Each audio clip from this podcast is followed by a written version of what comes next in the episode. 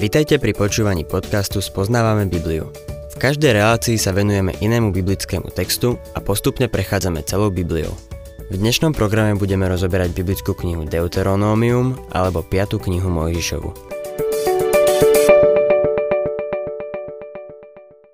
Milí poslucháči, v knihe Deuteronomium vidíme izraelský národ krátko pred vstupom do zasľúbenej krajiny.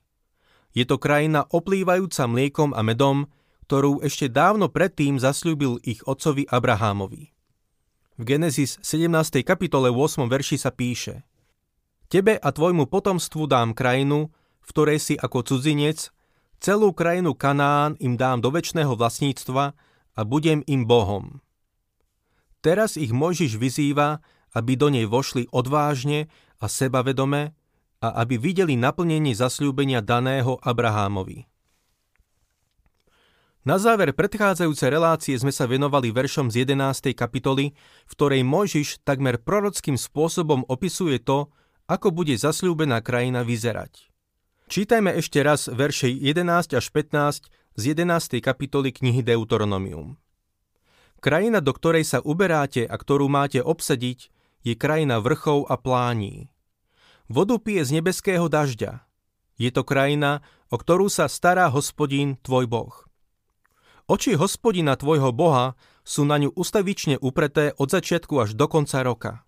Ak budete naozaj počúvať moje príkazy, ktoré vám dnes dávam, aby ste totiž milovali hospodina svojho boha a slúžili mu celým srdcom a celou dušou, dám dážď vašej krajine v pravý čas, dážď jesenný i jarný, a budeš zbierať obilie mušt a olej. I trávu ti dám na poli pre tvoj dobytok a naješ sa do síta. Krajina, do ktorej sa uberali, bolo náročné zavlažovať, pretože bola kopcovitá. Samozrejme, nemali v tom čase na to ani potrebné vybavenie. Pôda a úroda závisela od zrážok. Boh to tak urobil zámerne. Priviedol ich do krajiny, v ktorej boli od neho závislí, aby im poslal dážď. Tým ich pritiahol bližšie k sebe. Dôvod, prečo je tá krajina dnes taká spustošená, ako budeme vidieť v tejto knihe, je Boží trest. Len čo sa voda dostane do jej pôdy, púšť sa premení a vykvitne ako ruža. Nedostatok vody predstavuje v tejto krajine problém dodnes. Boh im povedal, že budú závislí od dažďa. Keď ho budú poslúchať, dá im dážď v pravý čas to znamená na jeseň i na jar. Keď sa dnes pozrieme na túto krajinu, môžeme vidieť, v akom duchovnom stave sa nachádza. Dnes žijeme v blahobite a ku všetkému sa dostaneme relatívne ľahko. Ľudia sa preto nazdávajú, že Boh s tým nemá nič vo svete spoločné.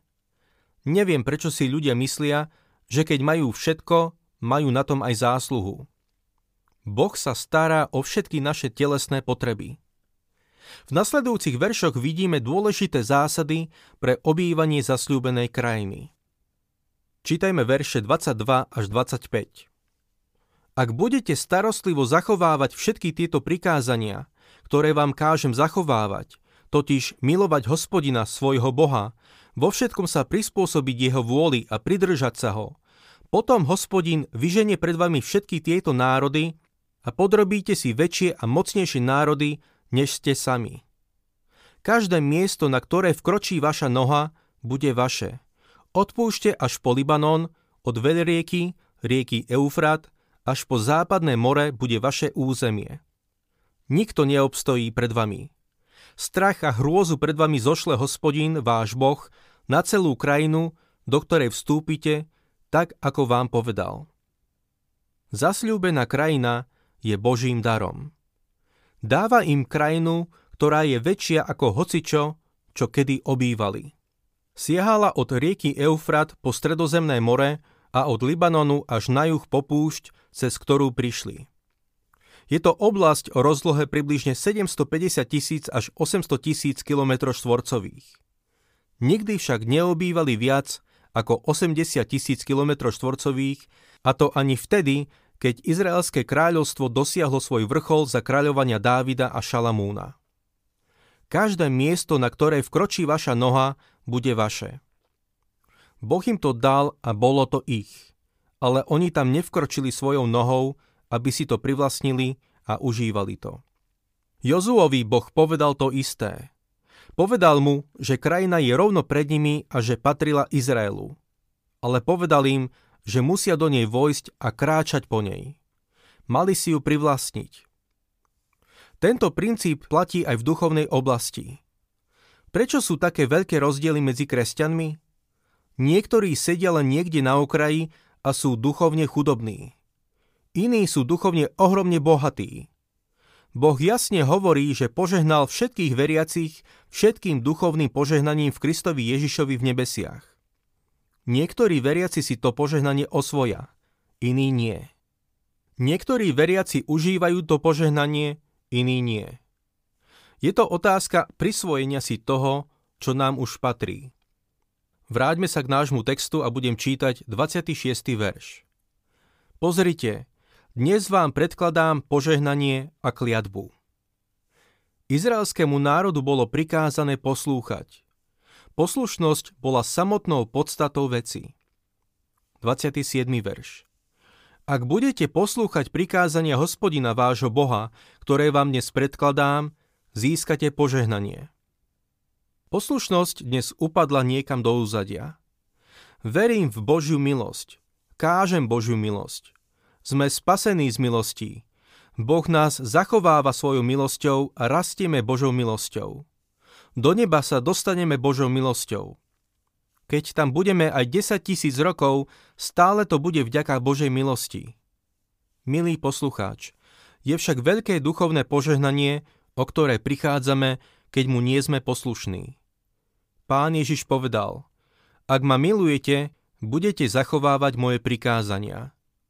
V poslušnosti nachádzame osobný, úžasný a slávny vzťah s Bohom. Aj opak je pravdou.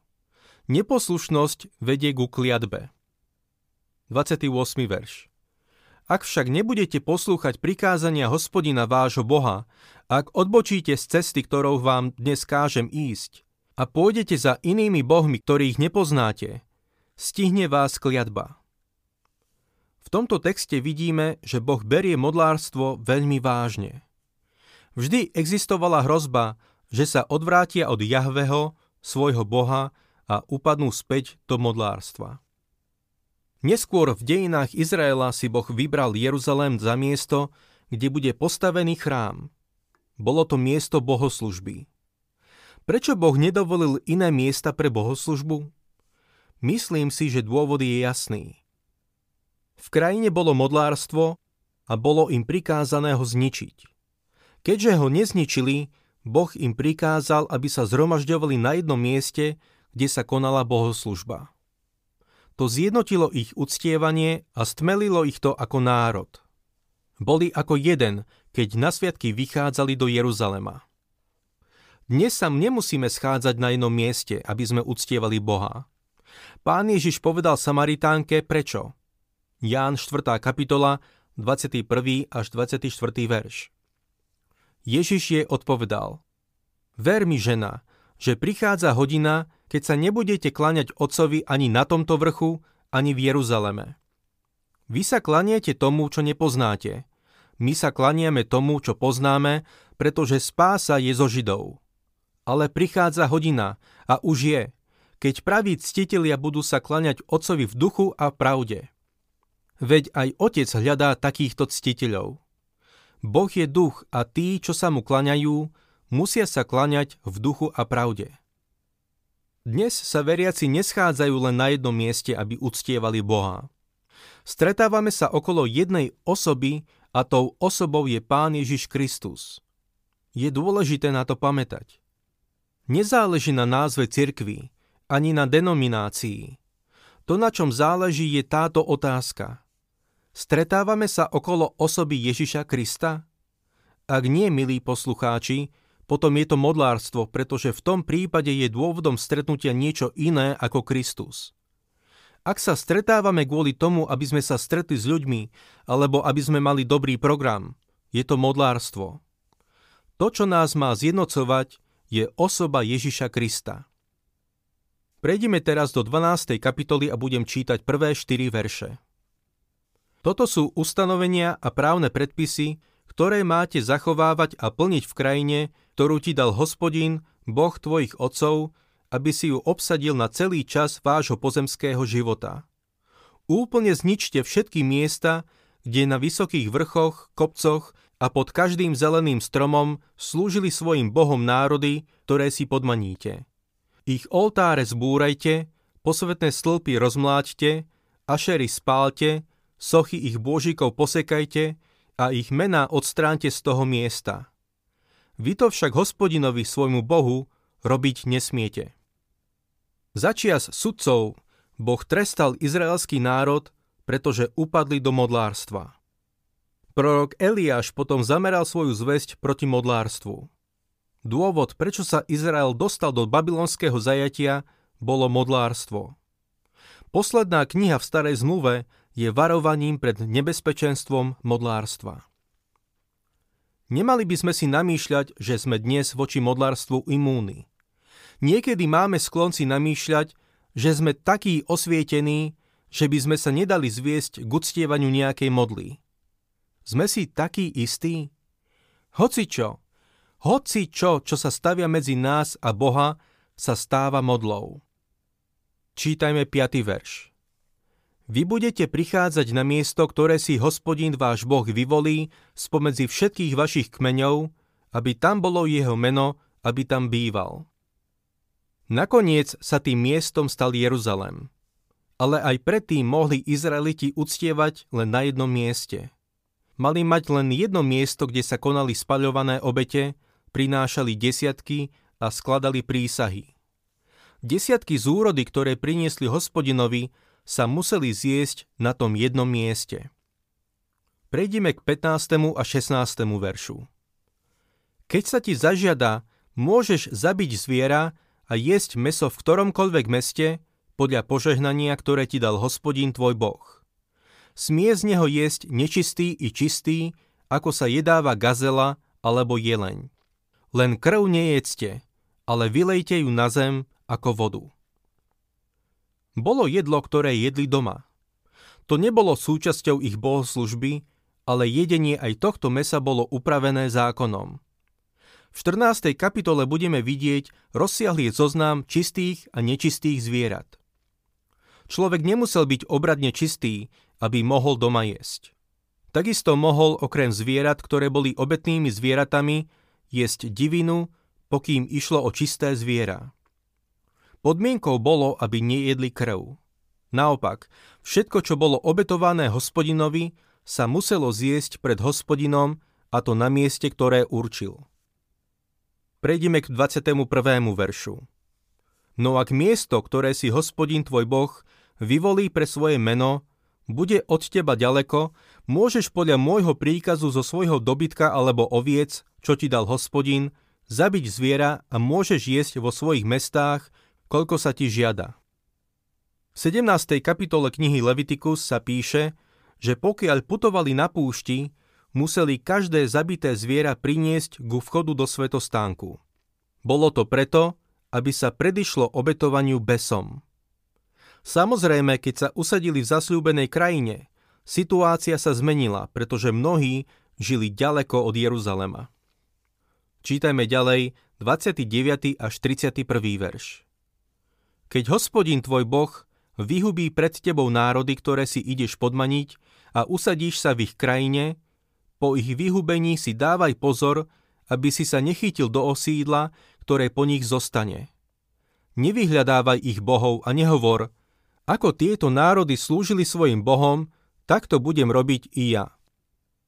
Tak sa nesmieš správať voči hospodinovi, svojmu bohu, pretože všetko, čo oni robili pre svojich bohov, je ohavnosť, ktorú hospodin nenávidí.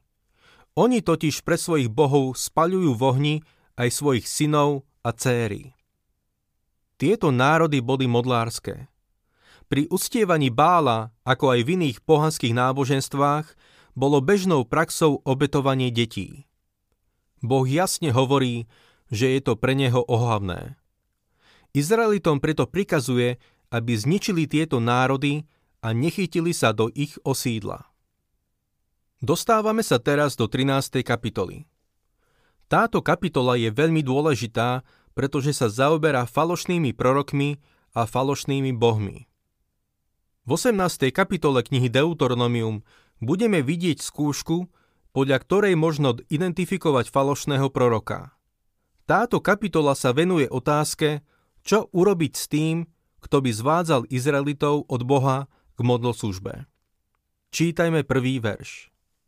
Všetko, čo vám prikazujem, starostlivo dodržiavajte, nič k tomu nepridávajte, ani z toho neuberajte.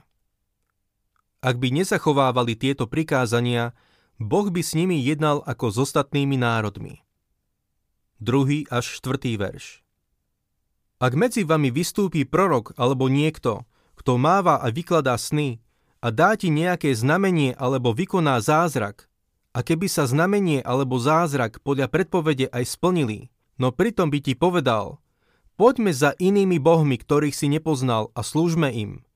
Slová takého proroka alebo vykladača snov nepočúvaj.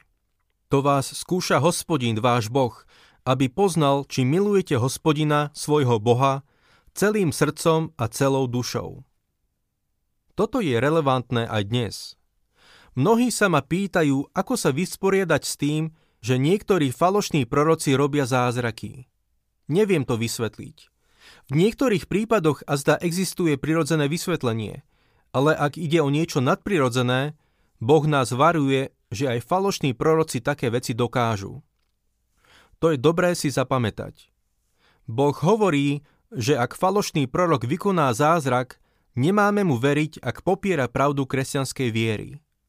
To je dôležitý princíp, ktorý vyplýva z tohto textu. Čítajme ešte 5. a 6. verš. Nasledujte hospodina svojho Boha, bojte sa ho, zachovávajte jeho príkazy, počúvajte jeho hlas, slúžte mu a pridržiavajte sa ho. Ten prorok alebo vykladač snov musí zomrieť, pretože ťa navádzal na to, aby ste odpadli od hospodina svojho Boha, ktorý vás vyviedol z Egypta a vykúpil z domu otroctva. Chcel ťa zviesť z cesty, po ktorej ti kázal ísť hospodín, tvoj Boh. Tým sa odstráni zlo spomedzi vás. Každý falošný prorok, ktorý by sa pokúšal zviesť Izraelitov k modlárstvu, mal byť usmrtený ukameňovaním. Zdá sa vám to extrémne? Je to kruté? Taký falošný prorok je ako rakovina – ktorú treba odstrániť čo najskôr. Boh vedel, aké hrozné by to bolo, keby sa falošní proroci rozmohli a zviedli by Izrael k modlárstvu. Dejiny svedčia o tom, že Izraeliti neposlúchli Boha a dopustili sa, aby sa to stalo. Aké zlé to v tej dobe bolo pre Boží ľud, prečítajte si príbeh o Achábovi a Izabel, ktorí uvrhli Boží ľud do modlárstva. To malo za následok Boží trest a Severné kráľovstvo sa nakoniec dostalo do zajatia. Také vážne to bolo. Ak sa vám páči program Spoznávame Bibliu, budeme radi, ak ho odporúčite svojim známym a dáte like, alebo nás začnete sledovať na facebookovej stránke Spoznávame Bibliu. A ak vás niečo oslovilo alebo zaujalo, napíšte nám cez Facebook alebo na adresu spoznávame.bibliu zavinač gmail.com.